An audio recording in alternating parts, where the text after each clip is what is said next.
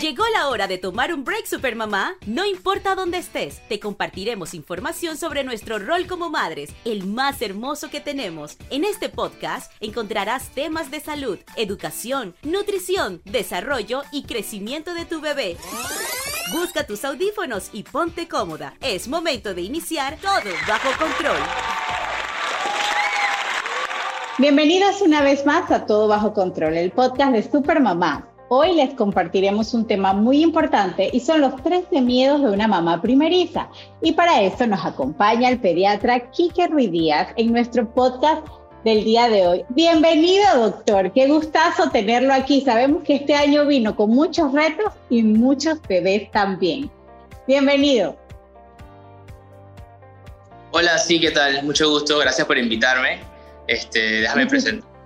Soy Enrique Ruiz Díaz, soy pediatra, neonatólogo, también soy papá primerizo, tengo dos hijos, tengo uno que tiene tres años y tengo una bebé de diez meses. Entonces he pasado por... Tienen que pasar los papás primerizos al comienzo. Todos los sustos, todo me ha pasado. O sea, es la experiencia y la, la teoría y la práctica. Aplica, doctor. Yo lo leí en la residencia de pediatría y neonatología aprendes mucho de las patologías del niño, pues pero las cosas normales de qué va a pasar cuando llegas a la casa, cómo dormir al comienzo, cómo hacer para dormirlo, un montón de esas cosas me tocó como que buscarlas, leerlas, estudiar, ver qué sea la publicación, para que todo el mundo tiene miedo, vas a tener un hijo, no sabes qué hacer con ellos a la casa, pues. Entonces, para no pánico, me puse a estudiar un montón y a leer un montón sobre los, los primeros días de recién nacido en la casa. Y de las cosas, las cosas no médicas, pues. Cómo dormirlo, dónde dormirlo, qué pijama de usar, cosas así, pues. Bueno, y son esas cosas que nosotras las mamás les preguntamos a los pediatras, porque en estas primeras etapas el pediatra se vuelve el, o sea, la ley en la casa. Si el pediatra dice que se haga esto, eso es lo que se hace. Por lo menos en mi caso era así. Yo le preguntaba a mi pediatra todo. La abuela dice que no, que en mi tiempo el pediatra decía esto, y la tía dice que es que mi pediatra dice lo otro, y mi mamá es que pero mi pediatra dijo esto. Y pasa de todo, pues. Sí, total. Doctor, Cuéntanos un poquito antes de iniciar en materia, ¿cómo ha sido este año con eh, un año donde los bebés siguen llegando y pues nos ha agarrado con tanta, eh, con tanta, con tanto cambio en, un momento tan importante como el nacimiento de un bebé? ha sido, sido difícil eh, a nivel de la práctica privada. Los hospitales tenían normas que han ido como que aflojando después del tiempo al comienzo las mamás cuando iban a, iban a nacer, si era por parto normal, estaba la mamá sola en el expulsivo y es difícil, que tu esposo o tu pareja no esté apoyándote es difícil, así que parte de la labor del pediatra es el apoyo moral a la mamá, porque nosotros no hacemos mucho hasta que nace el bebé pero que mamá está pujando y está en las contracciones ahí, parte de nuestra labor era como que, bueno, va bien, sigue pujando, respira profundo, con calma, estás haciendo lo perfecto. Y en las cesáreas eh, ha sido como que también darle apoyo moral a la mamá mientras que le ponen anestesia y inicia la cirugía para que no se que están solas, pues. Este, por suerte ya las medidas de, han como cambiado un poquito, ya los papás pueden entrar, las hemos hisopado un tiempo antes a los, a los padres de familia para que todo el mundo esté más relajado y, y sea más llevadero el nacimiento del bebé. Pues. Eh, bueno, yo me puedo pensar, doctor, en mi, en mi caso, yo fui parto natural y fueron partos bastante rápidos, gracias a Dios. Yo o sea, yo me muero si no hubiese tenido a mi esposo ahí, aunque sea para jalarle las greñas, porque en ese momento lo que uno le provoca es darle como un puñete al esposo. Por otra parte, creo que también es más como para los padres que no hay visitas. Al no haber visitas, como que pueden hacer el pone entre mamá, papá, hijo y pasar todo el tiempo con ellos. Antes en el nacimiento de mi hija llegaron gente a las 10 de la mañana y eran las 3 de la tarde no se iban. Y tú dije, por favor, vete, ya quiero descansar. Y la gente no se iba y querían echar cuentos y no, ya necesito que te vayas. Sí, la verdad es que este momento de privacidad en la familia creo que también, bueno, son las cosas buenas que nos ha traído la pandemia.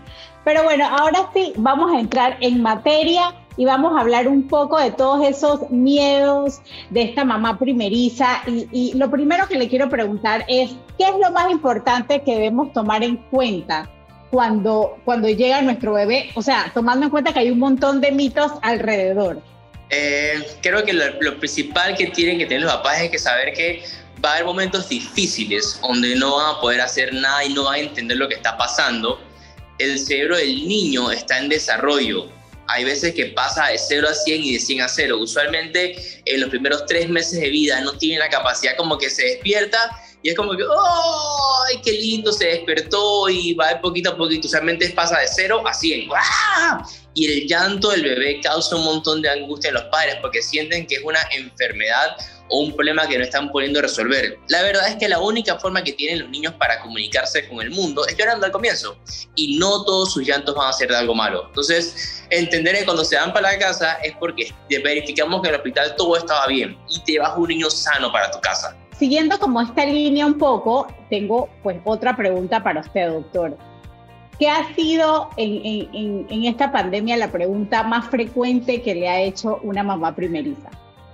Bueno, la principal pregunta pre-pandemia, durante la pandemia y post-pandemia siempre va a ser cómo sé que se llena con mi pecho. Eso es lo que más angustia causa en las madres. Y hoy en día vivimos en un mundo tan tecnológico donde todo lo puedes resolver con una app. ¿Okay? Estamos, o sea, todo lo se puede resolver con una app. Pero necesita un app que te diga cuánta leche sale de la mamá en cada mamá del bebé y el no poder cuantificar esto causa un montón de angustia y ansiedad en la madre. Y eso es lo que va haciendo como que la lactancia no funcione porque no ve cuánto sale, el niño llora cada rato y siente que eso no lo llena y siempre hay una tía diciéndole, es que en mi tiempo eso no era así y eso no funciona. Entonces, en vez de ayudar, al final como que echa más, más fuego a la leña, pues. Entonces, como que la cosa no funciona bien. Total. Ya yo, ya iba a preguntar, dije, ¿cuál es ese app que ya inventaron? Porque yo digo, o sea, eso no existe todavía. Lastimosamente eso no existe. Entonces es entender que la naturaleza es perfecta. Los bebés vienen diseñados con el código genético de su mamá. O sea, tu bebé tiene tu ADN, o sea, que él va a tomar lo que necesite de ti, pues. La fórmula nunca se inventó realmente porque la mamá no producía leche, la fórmula se inventó porque no había mamá. En cierto momento de la historia de la pediatría se intentó como que eh, encasillar hacer un horario muy estricto de levantar y alimentar al bebé de término cada tres, cada cuatro horas, y eso causó como que una frustración en las madres, lo cual hacía que no pudieran amamantar bien durante el día y pasaran noches muy cansadas, y luego por eso tenían que empezar a complementar a cada rato los niños, pues. Y las fórmulas al comienzo no eran muy buenas, y todos los niños buchaban un montón, les salían un montón de alergias, y por eso es que se empezó a dar comida como a los cuatro meses con papillas y licuados y cosas así. Esa es la historia de la medicina por qué pasó eso. Pero si la mamá se relaja y entiende que esto es un proceso evolutivo, que es lo más primitivo que tiene el ser humano y que todo va a funcionar bien porque la naturaleza es perfecta, la cosa fluye bien. No, yo creo que también ahora hay muchísima más información de la mamá para que las mamás Hay información para todo el mundo, todo está al alcance de simplemente buscarlo, pues. Doctor, ¿cuáles son, usted cree, en su, a su consideración y su experiencia, cuáles son los retos más grandes, eh, perdón, voy de vuelta, Doctor, ¿cuáles son, em, usted considera que son los miedos más grandes que enfrenta una mamá primeriza? Creo que al comienzo todos tienen miedo, uno, la lactancia. La lactancia es súper estresante para las madres, tienes un desequilibrio hormonal, le quieres dar teta, pero duele, entonces no sabes si se llena o si no. Siempre te dicen que darle fórmula, pero no le quieres dar. Entonces hay muchos mitos diciendo que si comiste no sé qué cosa te vas a ver diferente y si comiste no sé aquí le va a caer mal al bebé al, final muchas de las incomodidades que sufren los bebés son por inmadurez en su tracto gastrointestinal que terminan de madurar solo. Y creo que la otra cosa que preocupa un montón a los padres es, el sueño del niño, pues. Eso es un, como que un terror en los papás también. Entonces el sueño es un poquito diferente a lo que la gente piensa que es el sueño normal.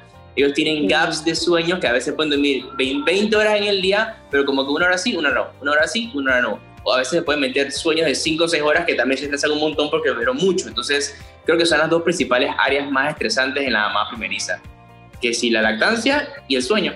Bueno, yo, yo quiero decirles que la lactancia para mí fue un reto importante. Mis hijas ya tienen 5 y 3 años, entonces ya, ya pasé esa etapa, pero para mí lo más difícil de la maternidad y que nadie te lo explica hasta que, o, o a lo, yo creo que te lo explican, pero no, hasta que lo tienes enfrente, no, no, no, hasta que lo vive. Y cada lactancia es diferente. Pero coincido con usted que el, el tema de la de relajarse y disfrutar el proceso aun cuando sea eh, eh, doloroso, pues fue lo más, para mí fue lo que más me ayudó para que la segunda fuera mejor que la primera. Doctor, y, y hablando de mitos, que usted mencionó algo de mitos, ¿cuáles son los mitos más comunes que escuchamos en este consultorio? Me imagino que usted tiene que tener un montón, ¿no? Hay, creo que hay mitos según la región en la que vives, pues. Ejemplo, en Panamá está el sereno, que si sale a cierta hora a la calle, el sereno se le va a meter por la mollerita del niño. Eso es full mentira. Eso existe. ¿Existe o no existe, doctor? Eh, una vez una neonatóloga que tiene un blog publicó que era la historia del sereno, y el sereno es el señor que eh, iluminaba las calles cuando no había luz eléctrica en las casas, pues. Entonces él te iluminaba para que tú pudieras eh, entrar a tu, a tu casa. Ese es el sereno. ¡Wow! O sea que literal el sereno no existe, mamá. Correcto. En, otras partes, en, otras partes, de América no hay sereno. O sea, si tú vas para el sur, la gente no sabe qué es el sereno, pues. Oh, yo pensé que eso era. El, yo, pensé, yo pensé que existía mundial. Yo crecí, yo crecí teniéndole miedo al, sereno. Mi abuelita me decía siempre. El sereno. Y si vivieras en lugares como, como Oregon, que llueve todo el año, entonces no te entiendes, ¿sabes? Esas cosas así, pues. Entonces es algo full cultural. Ese es uno y el otro son las, las cosas que le empieza a decir la mamá que no puede comer. Eso es también full, que no puede comer esto, que no puede comer lo otro, que no puede comer no sé cosas. Y al final es un proceso cultural, pues, ¿quién le dice a la señora de San Blas que da pecho exclusivo que no puede comer mariscos? Claro, exacto. Full, ¿no? Entonces, no hay evidencia realmente estudiada que alguna de esas cosas realmente molesten. ¿Quién le dice a la señora en Corea que no puede comer puerco dando pecho? Exacto. Entonces, es, muchas, es, sumamente válido, ¿no? Muchas cosas son mitos, pues, y se lo asocian a las incomodidades que sufre el bebé, pero como te dije, son incomodidades por inmadurez de su intestino, que no termina de alcanzar su madurez funcional como hasta los cuatro meses de vida. Y tú ves la mamá que viene a la cita a los 15 días al mes y se empieza a quitar comida, y se quita cosas, y se quita cosas, y a los cuatro meses tiene una dieta basada de que en arroz blanco y pollo hervido, y más nada. Dije, doctor, ahora sí funciona. No, mamá, es que ya, ya maduró su intestino a la que por alguna razón usa fórmula, empieza a pasar por 55 fórmulas y al mes le cambia una, y a los dos meses le cambia otra, y después a los cuatro meses te dice que está una fórmula orgánica que viene de unas vacas especiales en Holanda porque la vaca tiene no sé qué cosa y la pide por Amazon y le llega a su casa y al final es inmadurez su intestino. Claro. Wow, qué interesante, qué interesante. Doctor, ¿y qué, y qué mitos definitivamente sí no debemos, o sea, debemos evitar? Porque hay algunos mitos o algunas costumbres pues que, que pasan, pero sí le pueden hacer daño al bebé. ¿Cuáles, ¿Cuáles son aquellas que pues definitivamente Creo que son malas? Importantes malos de que uno, eh, lavar la miel, lavar la lengua con miel al bebé, eso es peligroso. La miel cruda puede tener cepas de Clostridium botulismo, de botulinum y le para botulismo al, al bebé, pues. O sea, eso es algo serio. O sea, nunca se debe lavar con miel la lengua. Nunca de los, nunca los amases, nunca. Wow, interesante. Y, eso anís el té de anís estrellado. Eso también es otra cosa que nunca los nunca el té de anís estrellado puede paralizar el intestino del bebé. Está súper contraindicado. Porque tú no sabes cuánto es la dosis necesaria para causar una lesión, pues. A veces es poquitito y eso como que sí, puede que disminuya un poquito la motilidad del intestino, pues se te va la mano en, en salsa y le paras el intestino del todo, pues. Entonces está full contraindicado. Importante, nunca, de los nunca, dormir boca abajo ah, es que boca abajo duerme mejor. Nunca, nunca dormir boca abajo. Siempre boca arriba. Back to sleep, dormir sobre la espalda. Siempre, súper importante. Y todo el mundo dice, es que me da miedo que se ahogue. ¿Y eso hasta qué edad es, doctor? Hasta que aprenda a voltear solo. Hasta, que se aprenda a voltear solo. una vez que tú lo pones boca arriba y cerca de los seis meses tu bebé lo pones boca arriba y se logra voltear boca abajo solo, ya él puede como le da ganas. Pues pero hasta que, hasta que no logre ese, ese hito o ese desarrollo, tú lo pones boca arriba y lo dejas boca arriba. Si se fuera a ahogar por algo, porque va a ser un buche, la vía respiratoria está por delante de la vía digestiva. O sea que ahí no se va, eso no va a ir para adelante. Si lo pones boca abajo por gravedad, como la vía respiratoria está por delante, eso sube y puede caer hacia la vía respiratoria. Así que siempre, siempre, siempre boca arriba. Sí, la verdad es que hay, o sea, yo he escuchado mamás de que no, pero es que boca abajo duerme mejor, es que boca abajo, o sea, lo he escuchado, es muy común, o sea, la realidad es muy Sí, sabemos que al estar boca abajo sientes más presión sobre tu tórax, porque todo tu cuerpo como que presiona tu tórax y le puede recordar un poquito los límites o, o lo apretado que se sentía dentro del útero, pues pero es un poquito peligroso. Por eso que puede venir enchumbado boca arriba. El estar enchumbado al comienzo lo ayuda también como a sentirse más tranquilo y le recuerda los límites del útero de mamá. Claro, claro, muy interesante. Doctor, siempre hemos escuchado que le decimos a las mamás que cuando, o sea, que debe consultar a su médico o al pediatra cuando tiene alguna duda, pero ¿cuándo, o sea, qué cosas la mamá pues debe poder saber por su propio instinto eh, y, no hay necesidad de consultárselo al pediatra, por ejemplo? Ah, ok, eso es bueno, eso es chévere. Este, uno, los bebés van a hacer bullas, roncan, hacen quejidos, duermen, usualmente duermen haciendo esto, y eso va a ser normal, ¿ok? Eso es, eso es importante, va a tener hipo, full hipo, el hipo también es normal, el hipo porque va a reflujar de vez en cuando y para que no se le salga ese reflujo hace hipo para tragarse la vuelta y es totalmente normal. Lo otro es que va a buchar de vez en cuando o a regresar la leche de vez en cuando, a veces hasta después de cada comida y sigue siendo fisiológicamente normal siempre y cuando el niño no se encuentre irritado por eso. Hay niños que buchean después de cada comida y son felices.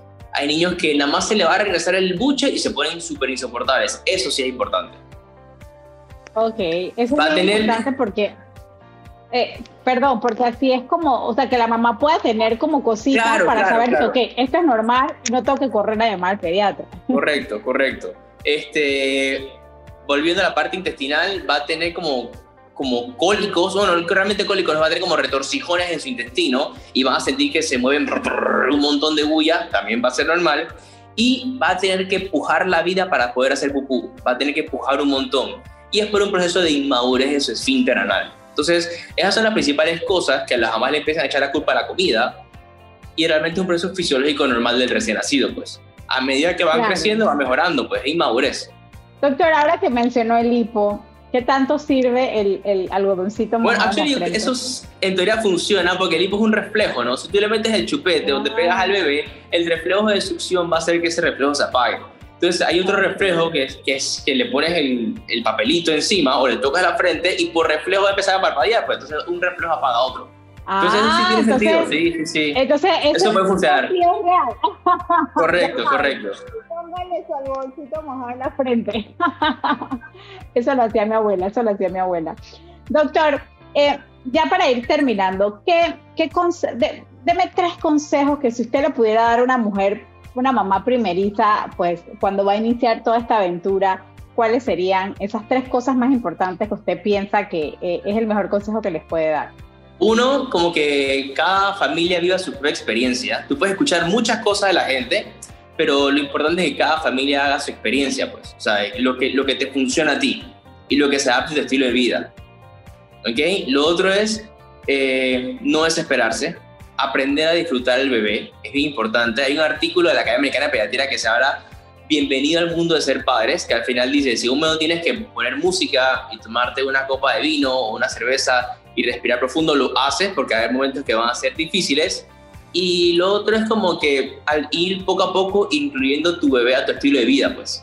Si te gusta ir a surfear, eventualmente lo llevarás a la playa a surfear. Si te gusta correr, eventualmente empezarás a correr con tu bebé, cosas así. Pues, pero como que tu vida no cambie drásticamente porque llegó un integrante nuevo a tu familia. Pues como que meterlo en tu familia. No como que todo cambió. Eso me, eh, eso me encanta, porque eso al final también nos permite, por lo menos a las mamás, a seguir siendo mamás y mujeres y seguir con nuestra vida Y, y, poder seguir pues eh, teniendo una vida plena, que eh, es difícil, porque, oh, los hijos llegaron para quedarse, entonces tenemos que ir. Y, y ¿sabe? siguiendo con ese, ese comentario, comparto una anécdota. Cuando mis hijas nacieron, digo yo, mis hijas se llevan año y medio, o sea, literal, nada sea, yo todavía siento que estoy atropellada con ellas. y cuando nacieron, estaba muy, la, grande estaba, era bebé. Entonces, em, muy curioso porque mi esposo, o sea, no, para ir a la playa era llevar, o sea, todo, era, era mudarse. Y, y él, o sea, no, no, no quería ir a la playa, era no, porque siempre ponía una excusa. Y yo un día le preguntaba, ¿pero por qué? Y me decía, no, es que es demasiado chévere. Yo, ¿qué? Esto es lo que es, man. Esto es, lo, que, es. Vamos a vivir así de ahora en adelante, así que vamos a acostumbrar. Ahora seguimos teniendo un checherero cuando vamos a la playa, pero bueno, por lo menos ya hay una que tiene una silla más cómoda, este, pero hey, es, lo que es, es lo que es y ellos van a ser parte de nuestra vida y me encanta eh, este, esos consejos porque la, la, verdad es que la maternidad está para, para disfrutarla. Con todo lo que viene hay que disfrutarla. Es decir, que a veces no importa lo que hagas, no importa si, puedes dar full pecho, si tienes que utilizar fórmula, si tienes que usar pecho con fórmula, si haces colecho, si hombre viene de noche, al final es disfrutar lo que estás haciendo, pues. Total, 100%.